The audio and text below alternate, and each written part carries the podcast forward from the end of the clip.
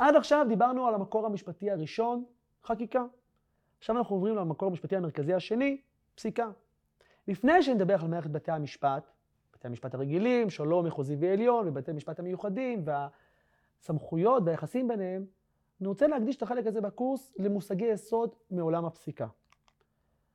המושג הראשון שאני רוצה לדבר עליו זו הוועדה לבחירת שופטים. כדי לבחור שופטים במדינת ישראל, יש לעבור את הסכמת הוועדה לבחירת שופטים. היום, הוועדה לבחירת שופטים מורכבת מתשעה חברים. שני חברי כנסת, מקובל שאחד מהאופוזיציה, אחד מהקואליציה, למרות שזה לא מחייב, שני שרים, תמיד אחד מהם יהיה שר המשפטים, שהוא גם יושב ראש הוועדה לבחירת שופטים, שלושה שופטי עליון, כאשר תמיד אחד מהם יהיה נשיא או נשיאת בית המשפט העליון, ועוד שני חברים של לשכת עורכי הדין. ביחד אלו תשעה חברי הוועדה לבחירת שופטים שבוחרים את כל השופטים בישראל. בכל קבוצה מתוך ארבעת הקבוצות שציינתי עכשיו, אנחנו צריכים אישה אחת לפחות לפי החוק. גם בקבוצת חברי הכנסת, הרשות המחוקקת, גם בקבוצת הרשות המבצעת, השרים, גם בקבוצת הרשות השופטת, שופטי העליון, וגם בקבוצת לשכת עורכי הדין. כדי לבחור שופט לבית המשפט השלום והמחוזי, מספיק חמישה מול ארבעה מתוך הוועדה. כדי לבחור שופט עליון, צריך שבעה מתוך תשעה. כאמור, הוועדה הזאת זו ועדה מאוד מיוחדת, והיא מיוחדית בעולם כולו. יש מדינות שיש להן ועדה לבחירת שופטים, אבל רוב המדינות בעולם, המערכות הפוליטיות, הרשות המחוקקת או הרשות המבצעת, או שתי המערכות ביחד, באות ובוחרות את השופטים. במדינות שבהן כן יש ועדה, הוועדה לא חולשת על כל התהליך. אני אסביר. כדי לבחור שופטים צריך לעבור שלושה שלבים מרכזיים. איתור השופטים, בחינת השופטים ובחירתם. במדינות שיש בהן ועדה, הוועדה עושה את אחד מהשלבים האלו. היא מאתרת את השופטים ואז המערכת הפוליטית בוחרת מתוכם, או הפוליטיקאים בוחרים את ה... מאתרים את השופטים והוועדה בוחנת ובוחרת אותם. אבל בישראל, המדינה היחידה בעולם הערבי שהוועדה גם מאתרת את השופטים, כלומר קובעת מי בכלל יכול להיות מועמד, בוחנת אותם, מדברת איתם, עומדת על טיבם ובוחרת אותם. ועדה שמורכבת כאמור מתשעה חברים. שני חברי כנסת, שני שרים, שלושה שופטי עליון ושני חברים של לשכת עורכי הדין. זה מושג ראשון מעולם הפסיקה. מושג נוסף שכדאי להכיר, אב בית דין. אפשר לומר גם אם בית דין, אפילו ראש בית דין וראשת בית דין. מה זה אב בית דין? בכל משפט, בכל דיון שמתקיים, יש שופט שמנהל את הדיון. אותו שופט מכונה אב בית דין. הוא מנהל את הדיון מבחינה מנהלית, מבחינה אדמיניסטרטיבית. כדי לקבוע מיהו אב בית הדין בהרכב מורחב יותר של שלושה שופטים, חמישה שופטים וכן הלאה, החוק קובע היררכיה של תפקידים שדרכם אנחנו בוחנים מיהו אותו אב בית דין באותו הרכב. אם יושב בהרכב נשיא בית המשפט, הוא יהיה אב בית הדין. שימו לב, לכל בית משפט בישראל יש נשיא. יש נשיא בית המשפט העליון, יש נשיא בבתי המשפט המחוזיים, ויש גם נשיא לבתי משפט השלום. אם הנשיא יושב בתוך ההרכב, הוא אב בית הדין. אם הנשיא לא יושב, אבל יושב המשנה או הסגן לנשיא, הוא יהיה אב בית הדין. אם יושב הנשיא בדימוס, או משנה לנשיא בדימוס, אז הם יהיו אב בית, אב בית הדין. מה קורה אם אף אחד מארבעת בעלי התפקידים האלו לא יושב? אז אנחנו פונים לוותק. השופט או השופטת הוותיקים ביותר באותו בית משפט, הוא זה שיקבל את התפקיד של אב בית הדין. אם יש שניים או שלושה שופטים בעלי אותו ותק בבית, בתוך אותו בית משפט, באותו הרכב, אנחנו פונים לגיל. השופט או השופטת המבוגרים, הם יהיו אב בית הדין. מה המשמעות של אב בית הדין גם מבחינה משפטית? הסעיף 80 לחוק בתי המשפט קובע בסעיף קטן א', שבית משפט שדן בהרכב של כמה וכמה שופטים ונחלקו דעות השופטים, אז ההחלטה היא כמובן על פי דעת הרוב. תכריע דעת הרוב, ככה אומר סעיף 80א לחוק בתי המשפט. אבל סעיף קטן ב' אומר באין רוב לדעה אחת, בעניין אזרחי דווקא, תכריע דעת אב בית הדין. תגידו, איך יכול להיות שאין רוב? המקרה הוא מאוד פשוט. תרוצו לכם סוגיה נזיקית. שלושה שופטים מסכימים שצריך לשלם נזק, אבל הם לא מסכימים על כמה צריך לשלם פיצוי. שופט אחד יכול להגיד 200 אלף ש"ח, שופט אחד יגיד 300 אלף ש"ח, ושופט אחד יגיד 400 אלף ש"ח. לפי מה אנחנו פונים? לפי מה אנחנו מכריעים? במקרה שאין דעת רוב, תכריע דעת אב בית הדין. כאמור, נשיא בית המשפט, או המשנה, אחריו הנשיא לשעבר, המשנה לשעבר, הוותיק ביותר והמבוגר ביותר. לפי הסדר הזה אנחנו בוחרים מי הוא אב בית הדין שגם באופן אדמיניסטרטיבי מנהל את הדיון, וגם בעניינים אזרחיים, לפי סעיף 80ב לחוק אה, בתי משפט, אם אין לדעה אחת רוב, אנחנו מכריעים לפי דעת אב בית הדין. מושג שני. המושג השלישי זה צמד מושגים שנקרא הסדר של... שלילי ולקונה. מה זה הסדר שלילי ולקונה? לקונה זה חוסר. חוסר בחוק. הרבה פעמים המחוקק, שמחוקק חוקים כמובן, לא מתייחס לכל הפרטים ולכל העניינים שהמציאות באה ומביאה לפנינו. כאשר המחוקק שכח להסדיר עניין מסוים, התבלבל או לא ידע, ולכן הוא לא חוקק הסדר חקיקתי ברור, אנחנו מכנים את זה לקונה. יש כאן חוסר בחוק.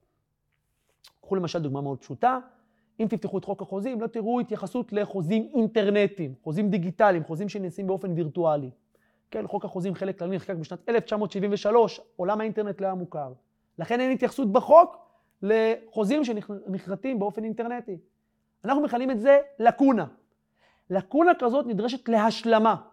בדרך כלל, על מי תפקיד ההשלמה? על בית המשפט. בית המשפט פועל ומשלים לקונות בחוק. לפעמים המחוקק בכוונה יצר חוסר בחוק. הוא לא יכניס הסדר מסוים כדי לשלול אותו מהחוק. אנחנו מכנים את זה הסדר שלילי. כלומר, החוסר בחוק נגרם בכוונה כדי לומר שההסדר שמופיע בחוק זה ההסדר המתבקש, אבל הסדר שלא מופיע בחוק, אנחנו שוללים אותו. קחו דוגמה, כן, רק כדי להסביר את הדברים בצורה מאוד פשטנית, אבל כדי להבין מה הכוונה הסדר שלילי. למשל, בחוק שירות הביטחון יש כלל שקובע שאזרח מעל גיל 18 נדרש להתגייס לצבא. ומה קורה עם מי שמתחת לגיל 18? החוק לא צריך לומר שמתחת לגיל 18 לא צריך להתגייס. זה ברור. בכך שאני קובע הסדר שמעל גיל 18 יש חובת גיוס, הרי שבאופן שאני מתעלם מתחת לגיל 18, או אני בעצם לא, מופיע, לא מופיע בחוק בצורה ברורה, אני שולל את ההסדר הזה וטוען שמי שמתחת לגיל 18 לא צריך להתגייס. כלומר, החוסר בחוק לגבי אה, אזרחים מתחת לגיל 18 בא ונעשה בכוונה כדי לומר, דווקא מעל גיל 18 יש חובת גיוס, אבל מתחת לגיל 18 אני שולל את ההסדר ולא מחייב אותם להתגייס. שאלה טובה ומעניינת היא איך אני יודע מתי החוסר בחוק הוא לקונה ומתי הוא הסדר שלילי, אז הרבה פעמים לומדים את זה מתוך הצעת החוק, דברי ההסבר, תכלית החקיקה, המטרה שהחוק אה, בא להשיג. ולפעמים כמובן השאלה היא מאוד קשה, באמת בית המשפט נדרש לשאלה ויחליט האם מדובר פה בלקונה שנדרש להשלים אותה, או זה הסדר שלילי, אין מה להשלים, אלא בכך שהמחוקק לא חוקק את ההסדר בתוך החוק, הוא בא לשלול אותו מההסדר הקיים שבתוך החוק. עד 1980 השלמת לקונות, השלמת חוסרים בחוק, נעשה לפי דבר חקיקה מנדטורי שנקרא סימן 46 לדבר המלך במועצתו. דבר המלך במועצתו זה היה מעין חוקה של המשפט המנדטורי, ובסימן 46 נקבע שלהשלמת לקונות יש לפנות למקורות המשפט האנגליים. עד 1980 זה היה הכלל המשפטי בישראל, שדרכו השלימו לקונות. משנת 1980 נחקק חוק שנקרא חוק יסודות המשפט. וחוק יסודות המשפט ביטל את הפנייה למקורות המשפט האנגליים, וקבע שאם בית המשפט עומד מול שאלה שטעונה להכרעה, והוא לא מצא לה תשובה, לא בדבר חקיקה, לא בהלכה פסוקה בפסק דין, וגם לא מצא מקור לעשות היקש, השוואה לוגית בין המקרה שמופיע לפניו לבין חקיקה או פסיקה קיימים, הוא צריך לפנות, שימו לב, לעקרונות החירות, הצדק, היושר והשלום של המשפט העברי ומורשת ישראל.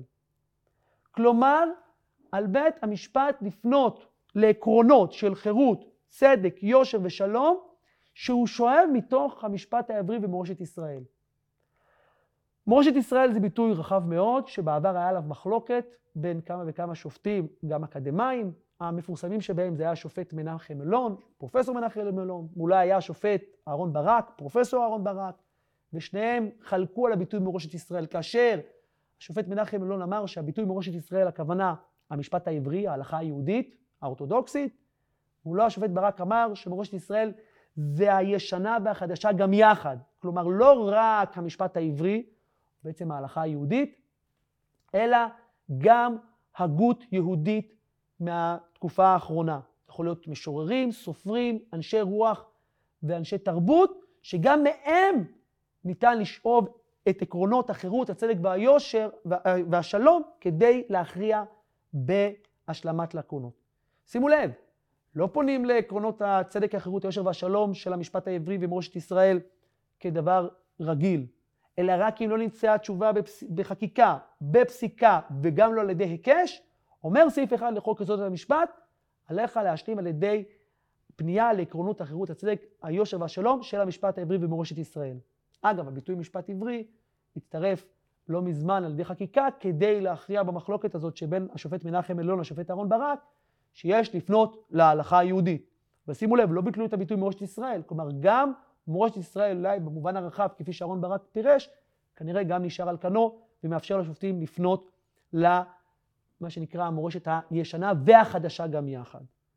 האם השופטים פועלים לפי החוק הזה? זו שאלה קשה ומעניינת כשלעצמה. זה נתון בידיעה של השופטים, בכל מה שנוגע למשפט עברי ולמורשת ישראל. זה, זה נתון גם במוטיבציה ורצון של שופטים לפנות לעקרונות חירות הצדק והיושר והשלום של המשפט העברי במורשת ישראל. אבל החוק הזה הוא קיים, יישומו הוא כמובן שאלה נפרדת. מושג אחרון בתוך המבוא של מושגי היסוד בפסיקה זה עקרון התקדים. סעיף 20 לחוק יסוד השפיטה קובע את הדבר הבא. אומר סעיף קטן א', הלכה שנפסקה בבית משפט תנחה בית משפט של דרגה נמוכה ממנו. אומר סעיף קטן ב' בסעיף 20 לחוק יסוד השפיטה, הלכה שנפסקה בבית המשפט העליון מחייבת כל בית משפט זולת בית המשפט העליון. משני הסעיפים האלו ביחד אנחנו מבינים את הכללים הבאים. כאשר בית המשפט המחוזי נותן פסק דין, הדבר הזה מנחה את בית המשפט השלום. הוא לא מחייב, הוא מנחה. מה זה אומר מנחה? זה אומר שהוא מראה לו את המגמה ואת הכיוון. האם בית המשפט השלום חייב לפסוק לפי המחוזי? התשובה היא לא, אבל הוא צריך להתייחס לפסיקה של בית המשפט המחוזי. כאשר בית המשפט העליון נותן פסק דין, הדבר הזה מחייב את כל בתי המשפט בישראל, זולת בית המשפט העליון עצמו. זה מה שנקרא עקרון התקדים המחייב. כלומר, אם אתם היום הולכים לבית המשפט השלום המחוזי, או כל בית משפט בישראל, בית משפט מיוחד כזה או אחר, ומביאים לבית המשפט פסק דין של בית המשפט העליון, הרי שאתם יכולים לחייב את אותו בית משפט, שלום המחוזי, לפסוק כפי שפסק בית המשפט העליון באותו נושא. כמובן, אם זה לא אותו נושא, ואתם יכולים לאבחן את הנושא מבחינה משפטית, אז אתם יכולים להתחמק מאותה הלכה מחייבת. אבל אם הסוגיה המשפטית שעומדת על הפרק היא זהה, או דומה לפחות, לשאלה המשפטית שכבר בית המשפט העליון בעבר פסק בה, לפי סעיף 20ב לחוק יסוד השפיטה, הלכה שנפסקה בבית המשפט העליון מחייבת כל בית משפט. חוץ מבית המשפט העליון עצמו. יש להודות שבית המשפט העליון לא סוטה מההלכה שלו בדרך כלל, למרות שאם השתנו העיתים או התגלה שההלכה קודמת היא לא נכונה, בית המשפט העליון הוא הערכאה היחידה שיכול לשנות הלכה שנפסקה בעבר. יש לציין כמובן שאנחנו מדברים על עקרון התקדים המחייב, זה רק הלכה של בית המשפט העליון, רק כמובן דעת רוב ולא דעת המיעוט בתוך פסק הדין, ורק הרציו, או מה שנקרא רציו דיסידנדי, ולא האוביטר, או מה שנקרא אוביטר דיקטום. מה זה רציו? רציו זה אמרת הפסק, זה החלק בפסק הדין שעונה על השאלה המשפטית שעל הפרק. מה זה אוביטר או אוביטר דיקטום? זה בעצם אמרת הגב. כאשר בית המשפט העליון אומר איזשהו עניין שהוא בתוספת לשאלה המרכזית, הגיגים, שאלות הרחבה, דיונים תיאורטיים, אנחנו רואים את זה כאמרת הגב, אוביטר, והאוביטר הוא לא מחייב, רק הרציו מחייב. אז כאמור, ההלכה של בית המשפט העליון, דעת הרוב, ודווקא שמדובר בחלק של הרציו, חלק שנוגע לאמרת הפסק, ולא האוביטר, אמרת הגב. מאפיין אחרון, ההלכה האחרונה של בית המשפט העליון באותו עניין, ולא הלכה מוקדמת שכבר השתנתה על ידי הלכה מאוחרת יותר. עד כאן למושגי היסוד בעולם הפסיקה.